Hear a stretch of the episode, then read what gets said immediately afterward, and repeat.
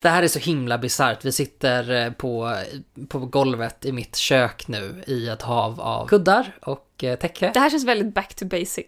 Ja, nej men nu har vi verkligen fått en hybris-check där. alltså, nu Från vi... ett radiohus med liksom, hur många mickar hade vi? Sex stycken? Åh, oh, fler än vi någonsin använt. Som bara stod uppställda för vårt behag. Mm. Och här klippare. sitter vi nu, en klippare. En nu studio. Sitter vi här och gör det själva, men mm. det känns faktiskt jävligt härligt, mm. tycker jag. Det känns svinroligt med vår Patreon och vår Facebook-sida. Och... Jag tror att det kommer bli skitkul. Ah. Vi har ju redan, sist jag kollade hade vi över trehundra likes, eller likes, människor med i gruppen på Facebook. Sist jag kollade hade vi över fyrahundra. Åh herregud, det har gått så fort! Det har gått jätte, jättefort. Um, och förhoppningsvis så har ju det här stigit ännu mer efter vi, vi bandar det här. Liksom. Ja, vi är så ute i god tid. Vi är ute i väldigt god tid, så kanske inte helt uppdaterat. Vi är ju väldigt populära, så det var inte så konstigt.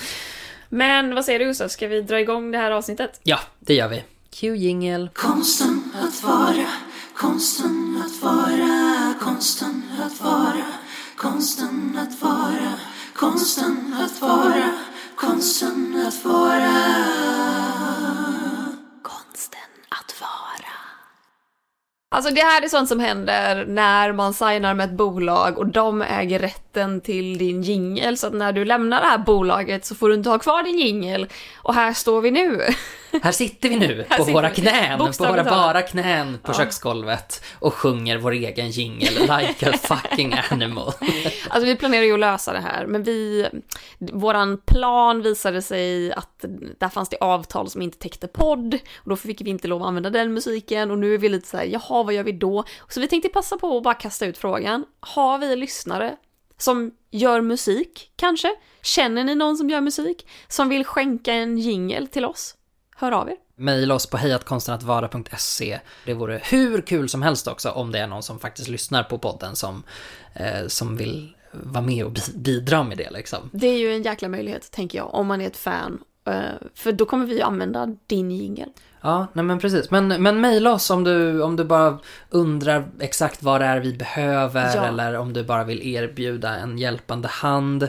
Mejla, mejla, mejla och så, så snackar vi vidare. Hej att konsten att vara punkt se. Konsten att vara. Vad har du gjort sen förra veckan, Gustav? Inte jättemycket. Jag har jobbat, jag har simmat, jag har hängt runt. Eh, ganska standard vecka. Jag har haft några härliga slöa dagar då jag har liksom legat i sängen och bara kollat på Netflix. Eh, eh, ja, det har varit jätte, jättehärligt. Men eh, det börjar liksom närma sig. Vi ska ha konsert med min trio. Mm. Så att det är, det är det jag gör eh, när jag har tid över. Liksom, att vi repar då. Häromdagen så stod vi ute i höstvädret och, och sjöng på en brygga. Eh, så... Du berättade det för mig och jag var helt bara så här, va? Vadå, ni ställde er bland folk ja. På en brygga ja, och sjön? Absolut. Ja, det. Har ni ingen skam i kroppen? Absolut ingen. Jag har haft så mycket skam i min kropp, jag har inte tid med det längre. Jag är en stolt kvinna. Du är inte en kvinna som skäms. Så var det. Tack mm. för att du förstod vad det var jag greppade efter. Yep. Så det, det är det jag gör och det känns jättebra och jätteroligt. Och vi, det kommer ju liksom bli en väldigt intim liten, liten samling människor eh, på behörigt avstånd från varandra och oss och jada jada, coronavirus et cetera et cetera. Eh, men det kommer bli så roligt. Albin kommer följa med och lyssna och mina föräldrar kommer och det... Och vi ska bo i på min kompis gods. Men att... gud, vem fan äger ett gods? Ja, nej men jag vet. Men... Vad den meningen? Min kompis gods? Ja, men det är ju också för att vi bor i Stockholm och bara såhär, vad är det du säger? Ja, men ett gods vi ska är väl fortfarande ett gods? Jo, jo, man köper det. Det är sant, det är sant. Det låter väldigt, väldigt härligt. Så där ska vi bo över en helg. Och så.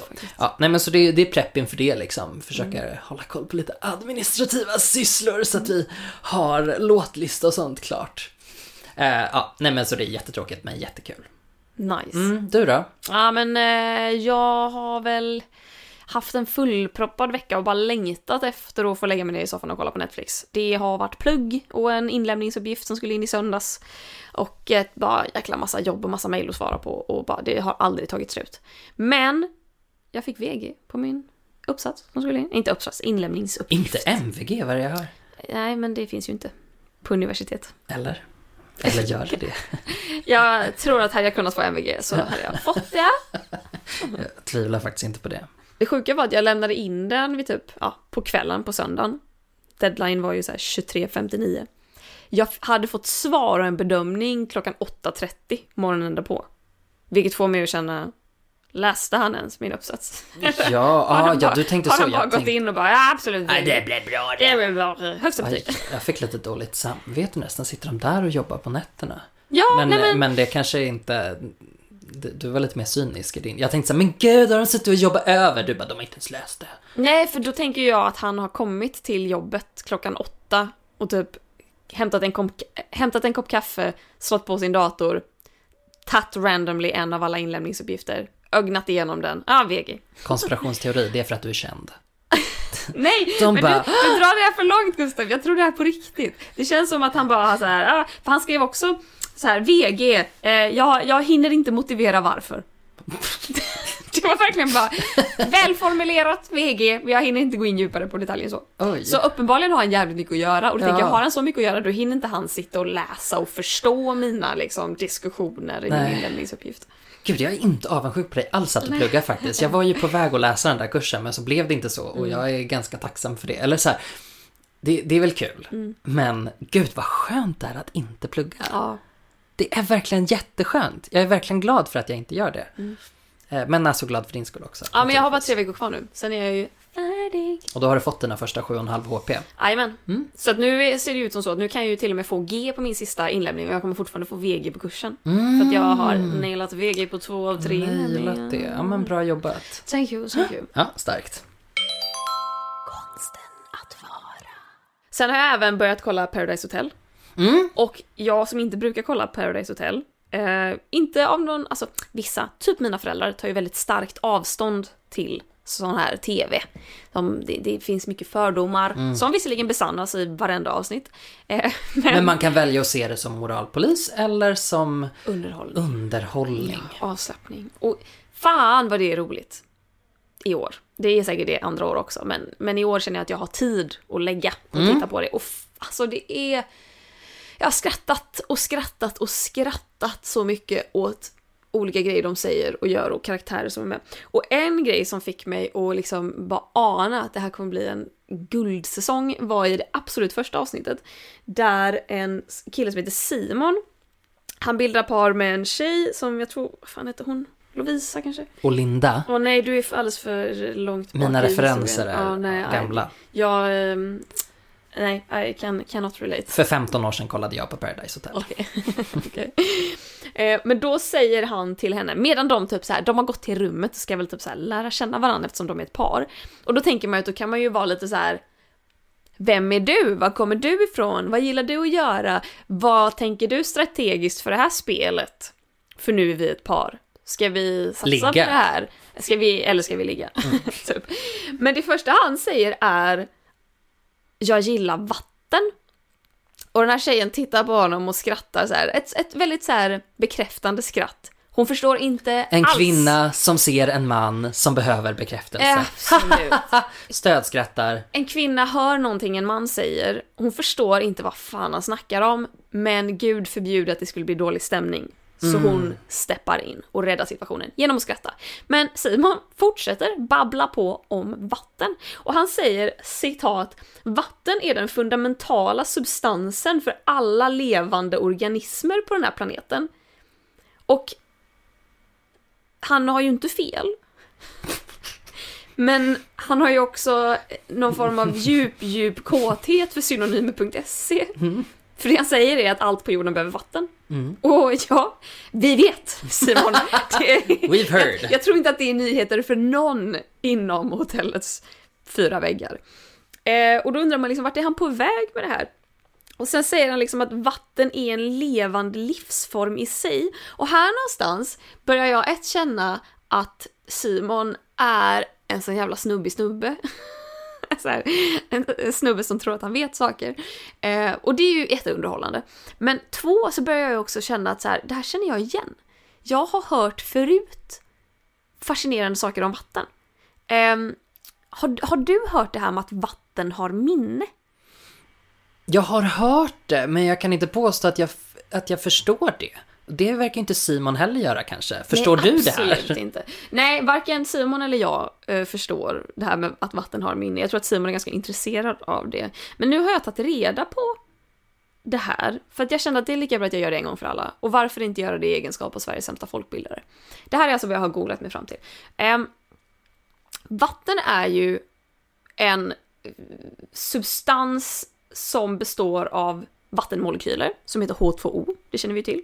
Och tillsammans så liksom hålls de samman till en vätska av kemiska bindningar. Och den här vätskan är som ett nätverk av vattenmolekyler och de ändrar sig gång på gång hela tiden och liksom arrangerar om sig på mindre än en tiondels, miljondels, miljondels sekund. Det går så fort och vattnet ändrar skepnad hela hela tiden. Och då hävdar ju forskare att det inte finns någon som helst möjlighet för vatten att minnas, inom citationstecken, några speciella strukturer eh, överhuvudtaget, för att det ändras så fort hela tiden utan syfte och mening. Men sen då finns det ju en eh, forskare, en japansk forskare tror jag att han är. Han studerade i Japan i alla fall, så jag utgår från att han var japan.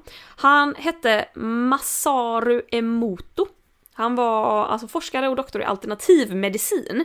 Och han gjorde många omfattande studier på vatten över hela världen.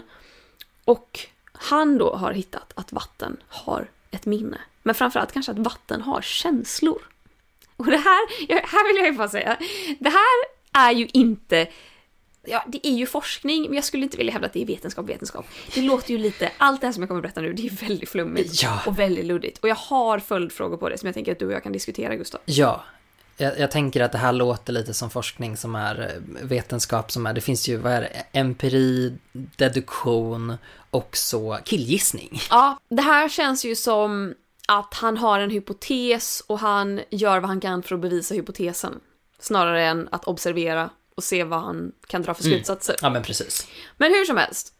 Masaru Emoto då, han påstod att vatten har ett medvetande. Och han gjorde flera experiment för att försöka bevisa detta. Så han tog prover av vatten. Och så exponerade han de här för musik, bilder, fina bilder och nedskrivna ord. Och sen fryste han ner vattnet. För han hävdar då att vatten eh, liksom visar sin sanna natur i fryst kristallform. För han tittade då på kristallerna som bildas av vattnet när det frystes mm. ner. Ja men precis, när, när Elsa förvandlas. Jag, jag är med. Exakt. Eh, och de vattenprover då som blev exponerade för ordet tack på olika språk. Eller vacker musik. Eller vackra bilder. De skapade sexkantiga kristaller med fina formationer. Yes. Jättebra. Jättebra. Eh, och eh, samma om vattnet då hade välsignats av en präst. Då blev det vackra oh, kristaller. Då kan jag tänka mig, då blev det åka av. Men vet du vad som hände när vattnet exponerades för negativa ord? Oh, blev det deprimerat. Då blev kristallerna missformade och fula. Och då har han då eh, det här är ju högst subjektivt, så jag fattar inte hur det kan vara forskning, men när det gäller fint och fult alltså. Men tydligast och vackrast mönster, det bildades av orden kärlek och tacksamhet, oavsett vilket språk han hade skrivit mm. ner på. Men mönstret i kristallerna förändrades. Och alltså kristaller, Det, det finns ju inte, det är därför man kallar det för snöflingor, för det finns inte en snökristall eller vatteniskristall som ser ut som en annan. Nej, så här har han ju delat upp det i fina och fula. Mm, mm. Och då känner ju jag, inte alla kristaller lika mycket värda. Nej, inte enligt Emoto då. Men då tyckte han att det blev skitfula kristaller och förändrade kristaller eh, när de då utsattes för typ negativa ord. Och att eh, det här bytte liksom, de förändrades hela tiden när man bytte ord och musik och, och sådana grejer. Och här har ju jag några reflektioner. Mm. Dels undrar jag, hur vet vattnet vad tack betyder? Alltså det är ju inte som att så här, jag kan höra ett annat språk och bara genom känslan i ordet avgöra vad det betyder. Är vattnet en sån här, du vet människor som bara, jag känner av energier. Är vattnet en sån en jobbig medium tjej som sitter på familjeliv? Mm, det tror jag, ja. Absolut. Hur? Och samma så här, var vattnet kristet? Var det därför du gillade prästen? Uppenbarligen, ja gud ja. Välsignades det av typ en imam? Är vattnet Jesus? Kanske. Vattnet frälsare. Vatten kan återuppstå i olika former. Men sen vill jag också veta, vad var de negativa orden? För det Paradise står inte. Hotel. Ja, men jag undrar det, är det liksom så här... Vad säger vattnet om Paradise Hotel? Exakt, eller typ, är det liksom svordomar, typ? Alltså att det är så här riktigt negativa ord. Eller är det typ, du måste kolla på Paradise Hotel. Wi-Fi funkar inte. Mm, tunnelbanevagnen då... är full, du måste vänta på nästa. Ja. Oh, jag blir så Coronavirus. Coronavirus. Då jävla blir det dåligt vatten. Så det här känns ju väldigt oklart. Men sen då så har han ju försökt bevisa det här ytterligare genom att eh, ta vattenprover från förorenade vatten. Och, ah, som, som typ Chernobyl. Mm, inte Chernobyl just, men däremot... Eh, nej, eh, skämta mer om Tjernobyl, tack. Jättegärna. Men han har tagit tester från floden Ganges i Indien, som Indian, alltså är en ja. helig flod för hinduer, och de badar i det här vattnet, de utför liksom heliga ritualer, de till och med begraver folk i det här vattnet. Mm. Och det är ju extremt för, förorenat för att det är ja, men så mycket människor och liksom avföring och kroppar och fan och hans moster i det ja, vattnet. Ja, vattnet gillar ju präster, så att det är klart att det blir förorenat om det är, om det är hinduiska präster där. Vad menar du? Alltså, Aha, menar, det, det, men, det är inga det, kristna, kristna präster. präster. Ja. ja, fast det här vattnet verkar gilla de hinduiska prästerna för ah. det är då, det här har de skrivit upp på den här hemsidan. Eh, Ganges är väldigt förorenad, men konstigt nog är det inte så många som blir sjuka av att bada och få is i vattnet. I don't know, kanske för att de har vuxit upp i det här vattnet och liksom härdat sina tarmfloror från att de var bebisar. Vad vet jag. Nåväl, eh, men då finns det liksom teorier teorier om att det finns ett självreningssystem då, att eh, det här vattnet gillar när folk typ tillber det, för det är så goda energier, för vattenproverna visar jättefina kristaller när man fryser ner det. Men däremot, om man tar en annan flod, typ Jordofloden i Japan, eh, den är också jätteförorenad, men den dyrkas inte. Och då blir det, citat, monsterliknande formlösa kristaller. Ja. Ja. Så då hävdar man ju kort sagt att vatten har känslor. Mm. Det, det kan ju, kan ju stämma, kanske. Vet du om att liknande forskning bedrivs på växter? Nej. Nej, och det här händer även lite mer lokalt. Det är inte bara ute i stora vida världen som man gör sådana här experiment, utan även på Sveriges lantbruksuniversitet forskar man på vad växter kan eh, känna okay. och eh, på vilket sätt de pratar med varandra, för det gör de. På något sätt använder forskarna uppkopplade bladlös. Jag vet inte exakt vad en uppkopplad bladlös är. Om de har en liten smartphone, om de har en liten Fitbit. Ett headset. Ett litet headset. Oh, som de... Bladlös med headset. Ja, nej men jag har faktiskt ingen aning. Men på något sätt så bedömer de bladlösen för att se hur växterna kommunicerar med varandra om de blir attackerade. Oh, så pryltokiga bladlös. Ja men precis, bladlösen kommer, de bara oh my god, Apple släpper en ny pryl. Och växterna bara I feel very attacked right now. Och forskarna bara oh my god, det här måste vi kolla på. Så det finns alltså forskare som är växtneurologer, bland annat en från Florens som har publicerat en bok om det här, och han är alltså en stark förespråkare för växters intelligens. Okay. Um, Han säger till och med att växter har medvetande, och alla växter har förmågan att uppfatta alla relevanta parametrar i miljön runt om dem. Samtidigt kan de också känna av beteendet av andra levande organismer, både växter och djur i närheten. Alltså, the plants, they hear us. Vi tror att det är annonser på vår Instagram som bara, oh my god, det är de alltså, som hör vad Google vi... Google avlyssnar oss. Ja, nej, exakt. Nej, nej. nej det är vår växterna som gör det. Vår monstera och våra elefantöron. Ja, monsterorna. Riktiga monster, precis som de där kristallerna i, i Japan eller vad det var. De kan alltså kommunicera på två sätt. De kan kommunicera via rotsystemet och dels med hjälp av gaser och dofter i luften. Det finns vissa växter, vissa blommor som tydligen använder sig av koffein i sitt nektar. Aha. För att då lockar de, liksom, lockar de dit honungsbin. precis som vi älskar kaffe så blir mm. honungsbina bara så här, oh my god, I need more of this shit. Så att växterna liksom satt i system att inkorporera det i eh, sin nektar. Så att de drogar bina. Så bina typ sträcker ut tungan när de kommer i närheten av det här koffeinberikade nektar. Nej, nej, nej. Nej, alltså som är så här, mata mig. Nej, mums, ge mig mer. Så det är liksom, det är lite samma grej som med vatten. För vatten, rinnande vatten, det ger från sig en viss frekvens. Det ligger på ungefär tvåhundra kilohertz. Det är vad vi kommer skära bort från ljudet som vi skickar ut i vår podcast. För det är under den frekvensen som mänskliga rösten ligger på. Så att det blir bara för oss liksom. Eh, och växter eh, har ju rötter som eh, hittar fram till vatten på något sätt. Och forskarna eh, har då teorier om att det här, de, att, de liksom, att de hör vattnet. Men gud vad läskigt. Och då sträcker sig, sträcker sig rötterna efter vattnet. Oh, vad och, och de, de liksom... de tänker att, att som en skog, det är inte, det är inte massa individer, utan en skog är som ett levande samfund eftersom alla rotsystem jobbar med varandra. Mm. Och att det då är som en, som en levande varelse. Jag hörde ju, nu vill jag ju inte outa vem den här personen var, men jag var på ett ställe, träffade en person som jag inte träffar jätteofta, men i jobbsammanhang.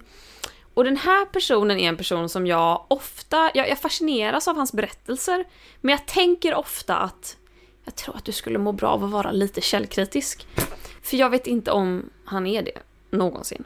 Eh, men han berättade om hur han hade läst en undersökning om att just plantor har känslor. Och någon då beskrev ju han då... Så jag vet inte vilken undersökning det här var. Eller vem som utförde den. Eller vad den utfördes. Eller hur den utfördes. Men han berättade att någon undersökning hade gjorts där... Man hade pratat med växter och hotat dem eh, att så här, om inte du blommar nu, ditt jävla as, ska jag klippa ner dig, så kommer jag slänga dig. Och då hade de blommat. Och att de hade mätt så här, frekvenser genom jorden då, eller genom rötterna på något sätt. Och att kom de nära med en sax så började det skrika. Eh, medan eh, om de vattnade så var det så här ma, ma, ma, typ så här mm, goa frekvenser liksom. Jag ser de här po- Pokémonsen som är de som sover som är som en stor blomma. Det kanske var såna mm. faktiskt levande varelser. Och han bara källa Pokémon. Mm. Så han då den här vännen eh, bekanta jobbpersonen eh, berättade hur han hade applicerat det på sina växter, att han hade haft eh, ja men växter som var lite ledsna och att han vattnade och vattnade men inget hände. Så en dag gick han in med saxen och sa: om inte ni blommar nu så kommer jag fan klippa av era blad. Och någon vecka senare så här så slog de ut i full blom.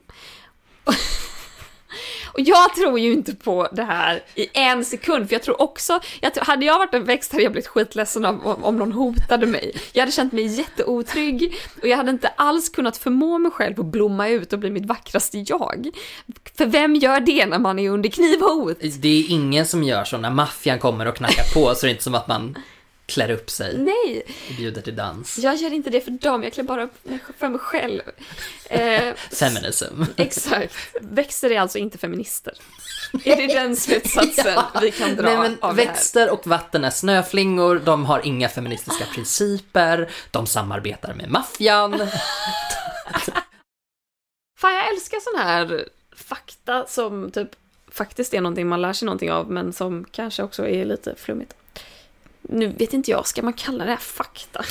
Ska man kalla, man kalla det här alternativ fakta? Allt, det var precis det jag tänkte. Vi kallar det här alternativa faktan. Och det är studier som har gjorts. Ja. Det är studier som har gjorts, det mesta som vi pratar om.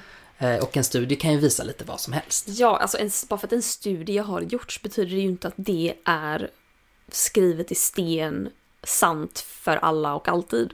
Utan det är ju bara en observation. Ja, precis. Forskning går ju ut på att motbevisa studier som har gjorts. Eller återbevisa studier som har gjorts. Studier, en, en som jag tänkte, tänkte berätta om lite senare är gjord av ett brun utan solföretag. Mm-hmm. Så att jag menar, studier kan ju utföras av ganska många olika instanser i samhället. Ja.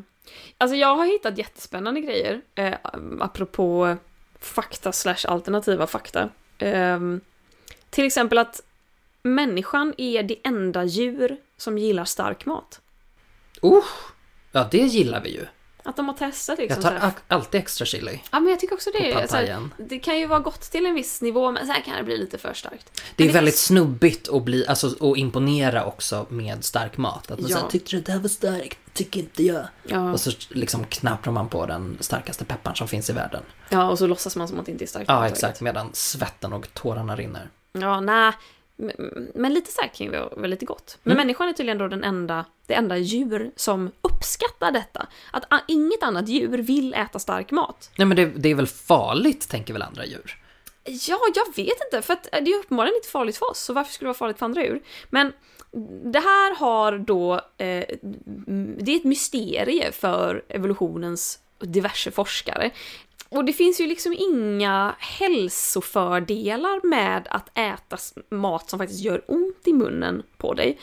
Vissa tror att det kan liksom bidra till att typ tillfriskna eftersom man svettas, och då kan man svettas ut liksom slaggprodukter ur kroppen. Lite cleansing liksom. Ja, men typ, som är, ja. Vissa tror att det också kan döda vissa dåliga svampar. Mm. Alltså man, man bär ju på mycket svampar och sånt i kroppen. Mm. Alltså, så att vissa tror ju att det kan finnas hälsofördelar, men inget som är så här faktiskt bevisat. Så det, det man tror då, varför människan gillar att äta stark mat, är för att det är the thrill factor. Att det är lite spännande helt enkelt. Det kan jag verkligen tänka mig.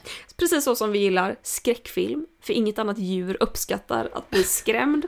Och som vi gillar att åka berg- och dalbanor, för inget annat djur Bungee gillar jump. Att tro att man ska dö. Bungee jump. Exakt. Där man faktiskt också riskerar att dö. Så eh, ni som aldrig skulle kunna tänka er att hoppa bungee jump eller eh, sätta er i en liksom, balder på Liseberg, ät ett starkt mat, ligger i samma liga, evolutionärt. Känner du till genen A B C C elva? A B C C elva? Nej, jag har aldrig hört talas om den. Nej, det är ganska många år sedan som vetenskapspersoner hittade den här genen. Den bestämmer om vi producerar blött eller torrt öronvax. Va? Yes. Och lite senare så upptäckte de också att de människor som producerar torrt öronvax också saknar kemikalier i sina armhålor som bakterier lever på, och det är det som skapar odör. Det är alltså vissa människor som rent genetiskt inte kan skapa dålig odör i sina armhålor för att de saknar den genen. Va? Yes, absolut. Men vänta, nu måste jag ju känna, för jag har ganska mycket öronvax. Mm. Vad är det som avgör? För jag, jag skulle inte säga att det är flytande liksom. Nej. Men vad avgör om det är torrt eller blött? Jag tror det är väl den generella konsistensen. Men mitt är ju som... Men om alltså... det inte är torrt, torrt, då tänker jag att det är blött. Men hur är det om du, torrt? Om är det du tar en tops, gud förbjuda att du tar en tops. Det är både miljöfarligt och dåligt för öronen. Jag älskar tops. Mm, mm. Eh, jag också. Eh, jag ville bara låtsas vara lite, lite P K, men det får man tydligen inte göra i det här jävla landet. Det finns eh, ju papperstops. Ja, absolut. Nej, om du tar en papperstops. Ja. Obs i plast. Obs i, i plast. Ekologiskt papper och stoppar in i ditt öra. Vad får du ut då? Alltså öronvax. Ibland får jag inte ut någonting. Nej. Men ibland är den ju gul, den här lilla pinnen. Ja, då är du högst troligt en sån människa som har ja, det här. Jag, jag, kan, jag luktar ja. ju också apa under armarna. Ja, ibland. Men precis. Så det, det kanske är det som är den avgörande faktorn här. Ja, och du tillhör ju nittioåtta procent av europeer som, som har... Där vill man ju ändå tillhöra de två procenten. ett för att man inte vill lukta svett, två för att man vill vara unik. Ja, men precis. Och det är väldigt härligt. Men tydligen så visar forskning också att det är jättemånga av de här två procenten som använder deodorant ändå, trots att de inte behöver det. Vilket inte är, behöver vara så bra för kroppen liksom. Men mm. att normen att använda deodorant är så pass stark så att man gör det ändå. Och högst troligt så fattar man ju inte att så här, jag är en av två procent. Nej. Det tror inte jag att man får fram på ancestry dot com liksom att eh, du är tillräckligt mycket europé. Det är tydligen de flesta östasiater och nästan alla koreaner som saknar den. Jag tänker så här, har vi nu någon som har ursprung från Östasien eh, som känner igen sig, som lyssnar? Ah, hör av er. Hör av er. Vi vill veta hur det livet är. Berätta hur livet är där eh, Mail på oss sida. På hej at konsten att vara punkt se eller skriv på vår Facebook-sida. Mm. Konsten att vara. Mm. Jag läste en grej som blew my mind. Och det är att bananer som bekant ju mm. inte har kärnor. Nej. Och så börjar man ju tänka efter att nästan alla andra frukter eller grönsaker har kärnor. Mm. små fröer i en eller annan form. De kan vara mjuka, de kan vara hårda, de kan vara ätbara, de kan vara inte ätbara. Men bananer har inte detta. Och då började jag fundera på så här, men hur liksom förökar sig bananer? Hur reproduceras bananer? Mm. Och vet du vad? De har samlag. De kan inte göra det. Va? Och det här, nu, vadå, de kan inte? Nu är det ju så här, att nu sträcker jag ju upp händerna. Är de i, infertila? De jag ger upp eh, pose här. För jag vet inte om det här är sant. Det här är bara någonting jag hittade okay. på internet, men it blew my mind. De kan väl adoptera? Nej, men grejen är ju att de är liksom, bananen är en hybrid av två andra typer av planta. Men eftersom det inte har fröer så kan det bara reproducera med hjälp av liksom bönder, alltså bananplantagebönder som då eh, tar bort, de tar bort en del av liksom skälken och, och, och, och um, gör som ett, ett manuellt en manuell, exakt. um, och på så sätt skapar man ett nytt bananträd. Ah. Mm-hmm. Ja, för, för bananer ser ju väldigt annorlunda ut idag jämfört med när man upptäckte bananen. Gör de? Så har jag förstått det som. Ja, det är lite, och jag, jag har fattat det som att, att gurka och banan har gått ungefär samma väg. Att på insidan så har de haft mycket tydligare frökapslar, har jag trott att det har varit tidigare. Mm. De har liksom, det har varit lite mer som ett kluster i på ja. bananer. Om man googlar på typ såhär banana eighteen hundreds, någonting sånt, så, så får man upp. Vill du testa göra det så får alltså vi se. Jag, jag ska dels googla det, men sen ska jag också googla banana seed. För att det känns ju ja, som att bananer har frö. De har ju små, små, små. Men, men, men jag tror att vi har liksom genmodifierat dem där åt ja. helvete. Som du säger, skapat en hybrid. Ja. Snarare än det som den enda sanna formen som Gud skapade den.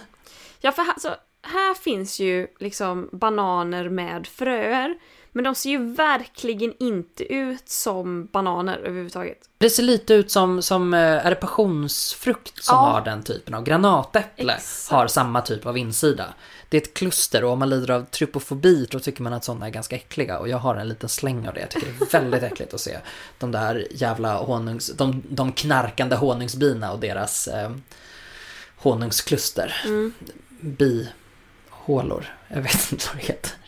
Nej, här står det, här står det på ett annat ställe att kommersiella bananer har blivit liksom Av, fram, avlade. Trots som hundar. Eh, över liksom genom tiderna, så att de är frölösa. Och de formar inte mogna fröer. Så att de måste liksom bli särskilt planterade och skapade. Oj. Gud vad häftigt, jag älskar bananer, vad gott det är. Ja, men man ska inte äta för många, för att äter man tusen bananer så ökar risken att dö med en micromort. Om inte du vet vad jag pratar om just nu så föreslår jag att du söker upp avsnittet Konsten att äta tusen bananer, där vi pratar mer om ämnet. Konsten att vara. Jag tänkte att jag ska, jag ska dra den där grejen om brun utan sol-fabrikören. Ja. Hit me. För här satt jag på W W W. Och hade mig. Hade det ganska gött. Och så dök det upp en titel i min webbläsare där det stod att kvinnor ser gamla ut på onsdagar. Vad? Här är alltså en studie som har genomförts av ett brun utan solmärke, Saint-Tropez, som är ganska... Ja, de är ju de, välkända känner man ju till, och, och så välrenommerade. Ja, men precis. De har alltså gjort en studie på att se när kvinnor ser eh, som äldst ut. Och vad, vad, har, vad vet du vad de går på? Är det liksom fina linjer eller rynkor? Nej, eller?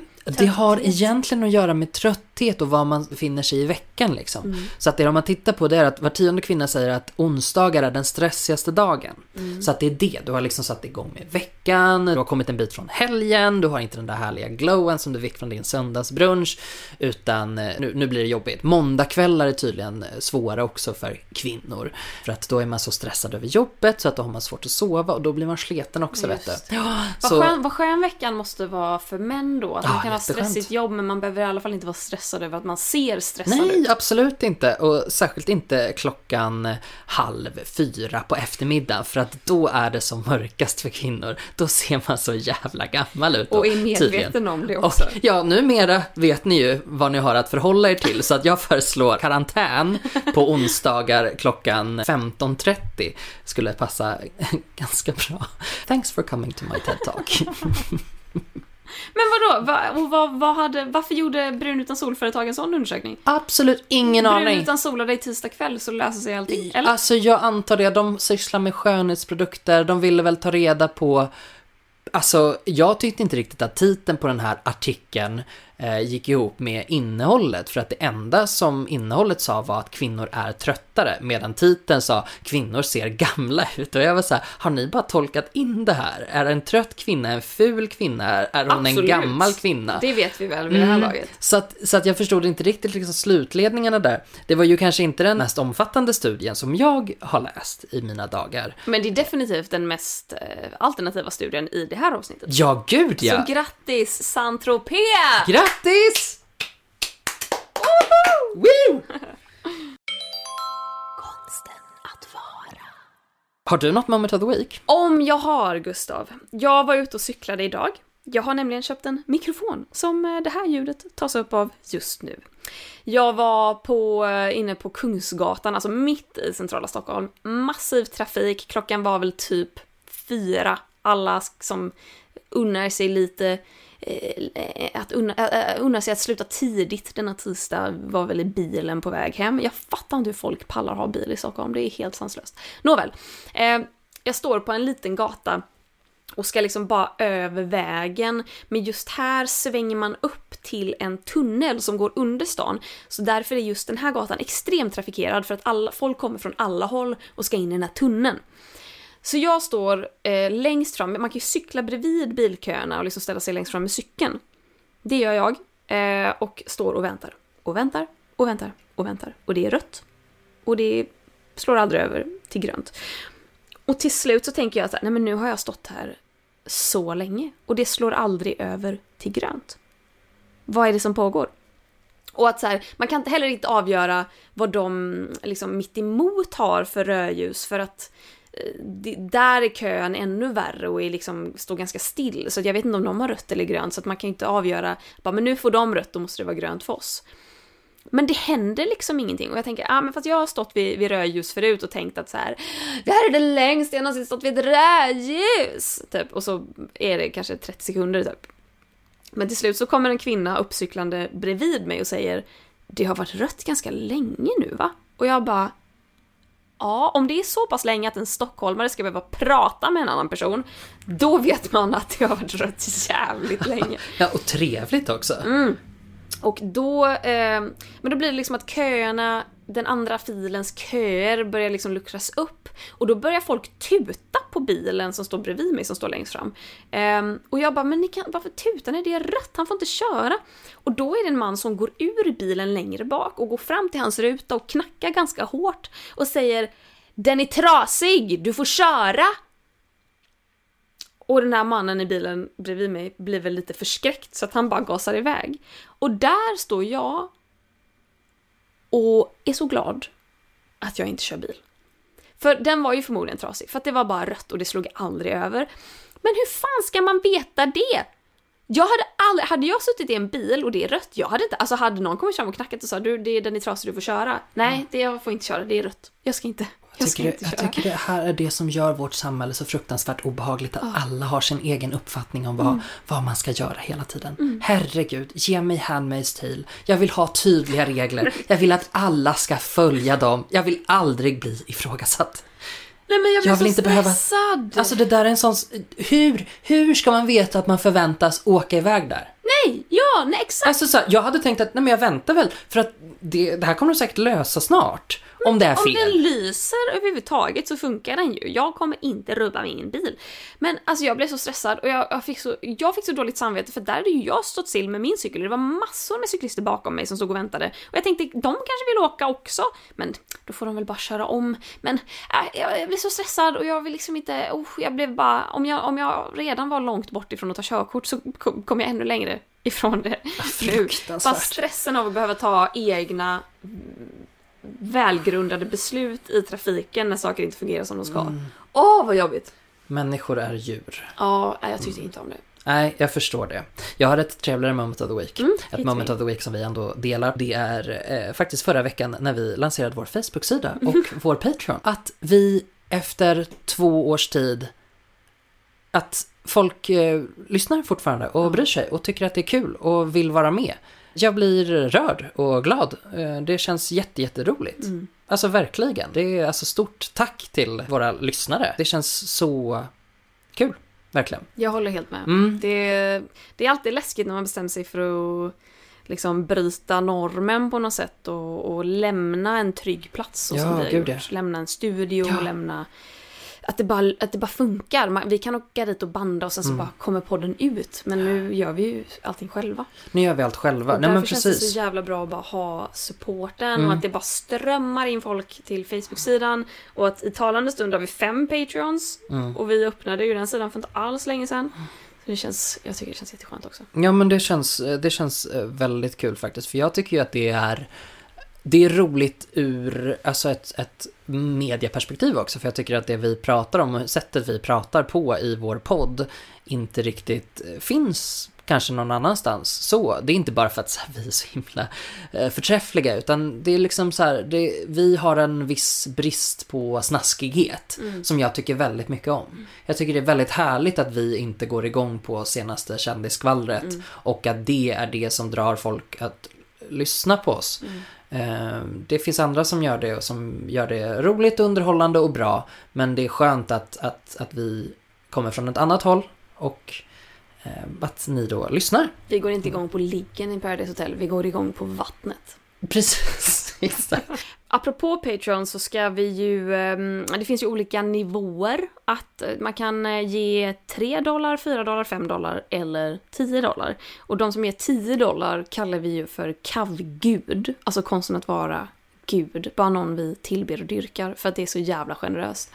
Mm. Um, Och en förmån man får av att ge tio dollar, det är ju både att man får se bakom kulisserna material på Patreon, eh, man får early access till eh, livepodsbiljetter ifall vi skulle släppa det någon gång. Eh, vad fan får man mer? Det kanske det är de två. Men sen får man ju också en shoutout i podden. Ja, precis. Och vi har ju i nuläget två stycken Patreons som ger tio dollar. Mm. Och det är så jävla generöst. Så vi ska dels säga tack till Isabelle. Eh, hon har bara angett eh, sitt förnamn. Så Isabelle, du är en legend. Tack så himla mycket. Puss. eh, vi ska även säga tack till... Eh, jag vill läsa en kommentar först innan jag säger tack till någon. En kommentar då vi fick på våran Patreon där det står: Ah, wow, jag har lyssnat på konsten att vara hur länge som helst och vill såklart bli gud. Vem vill inte det? Jag har en kusin som om möjligt älskar er ännu mer än jag gör, men som just nu är i lumpen utan telefon. Det skulle vara helt fantastiskt om ni kunde shoutouta henne istället för mig. Jag skrev hennes namn när jag skapade mitt Patreon-konto. Fy fan vad gulligt, först och främst. Men då... Tack och shoutout till Clara Säfsten. Woo, woo, woo, woo. Woo, woo, woo. Just nu, jag tror att jag har gjort det på Patreon så att man donerar per poddavsnitt vi släpper. Och det, jag vet inte om vi ska ändra det till månadsvis. För jag inser att fyrahundra spänn i, må, äh, i månaden. det, det är jättesnällt, men det är ju en nivå som vi inte kanske vill, jag vill inte avkräva ta någon. någon. Nej, precis. Men där, där har man väl fortfarande möjlighet att, att uh, välja. Alltså det är det första som den frågar om. Har du varit inne och kollat det? Ja, jag kollade. Eh, att den frågar om du vill ge en engångssumma. Och det kan också sätta en gräns ah. på att du vill bara ge eh, tio dollar i månaden till exempel. Okay. Så att det blir inte per, per avsnitt. Så, ja, men det utan, är bra. Det är bra. Eh, jag har inte fattat hur Patreon funkar. Nej, nej, men det är, det är inte så skrämmande. När man, när man väl tar sig in så följs man. Man, man blir guidad liksom. Ja. Men, men grejen med Patreon är väl att vi, vi testar det. Vi ja. ser hur det funkar liksom och försöker samarbeta med, med er som lyssnar. Um, så att vi hittar en bra nivå och kul grejer liksom, och att, att ni känner att ni får ut någonting av det. Mm. Um, om, om det är någon som inte vill vara Patreon liksom, ja men varför, varför inte? Mm. Säg till oss, vad ska vi göra? Ja. Hur ska vi... Jag, jag, jag tror att jag kommer lägga till en nivå som är en dollar. Ja. Eh, för att när vi försökte göra det först när vi, sa, när vi skapade sidan, men ja. Patreon själva bara, mm, nej, vi rekommenderar att ni är högre. Och ja. jag bara, eh, okej, tre då. Ja. Eh, men jag tror att det kan vara bra att ha en jävligt låg om man vill typ ge någonting, men Ja, men inte den, den nivån gillar ju jag jättemycket, för att jag tänker att så här, vad fan, en Snickers kan vi väl få? Alltså, det har ni råd med. Eh, men eh, understryker att har du, inte, har du inte råd så har du inte råd. Men, men pengarna kommer göra stor, eh, stor eh, skillnad för oss. Har du inte råd så ska du absolut inte ge dina pengar till oss. Nej. Vill du ge pengar till någon kan du ge till behövande. Men har du råd och, och är tacksam för den här podden vi gör... Ehm, ge som slant om du vill, eh, om du vill supporta, för att som sagt det kommer verkligen göra skillnad. Mm. Vi, eh, ja, vi kommer kanske kunna ha en studio. Jag vet inte hur mycket man hör, typ din dator, kylskåpet, min dator. Man trafiken utanför stolarna. In i stolen som mikrofonen står på, du vet. Mm. Allt som slipper vi om vi kan hyra in oss på en studio. Vi kan typ bara slippa lägga ner massa tid, eller du framförallt på klippa. Mm. Ja, ni ni förstår själva. Ehm Men tack alla som hittills är Patreons och som kommer bli. Vi uppskattar det som fan. Jättemycket. Ja, men det var väl... Det, det var, var väl, det. Det var det. Bli Patreons om ni vill. Gå med i Facebookgruppen. Och hör av er om ni vill skapa våran jingel. Ja, mejla hej at konsten att vara punkt se. Det får du jättegärna göra om du har något bra ämne eller kul grej som du vill berätta också. Ja gud, alltså sitter du på massa roliga så här, vetenskapliga fakta? Skriv ja. till oss, snälla. För då kan vi göra ett, en, ett andra avsnitt ja, eh, på det här temat. Jätte, det vore skitkul. Mm. Ja, utmärkt. Vi hörs om veckan. Ja, det gör vi. Puss, hej. Hej då. Konsten att vara, konsten att vara, konsten att vara, konsten att vara, konsten att vara, konsten att vara.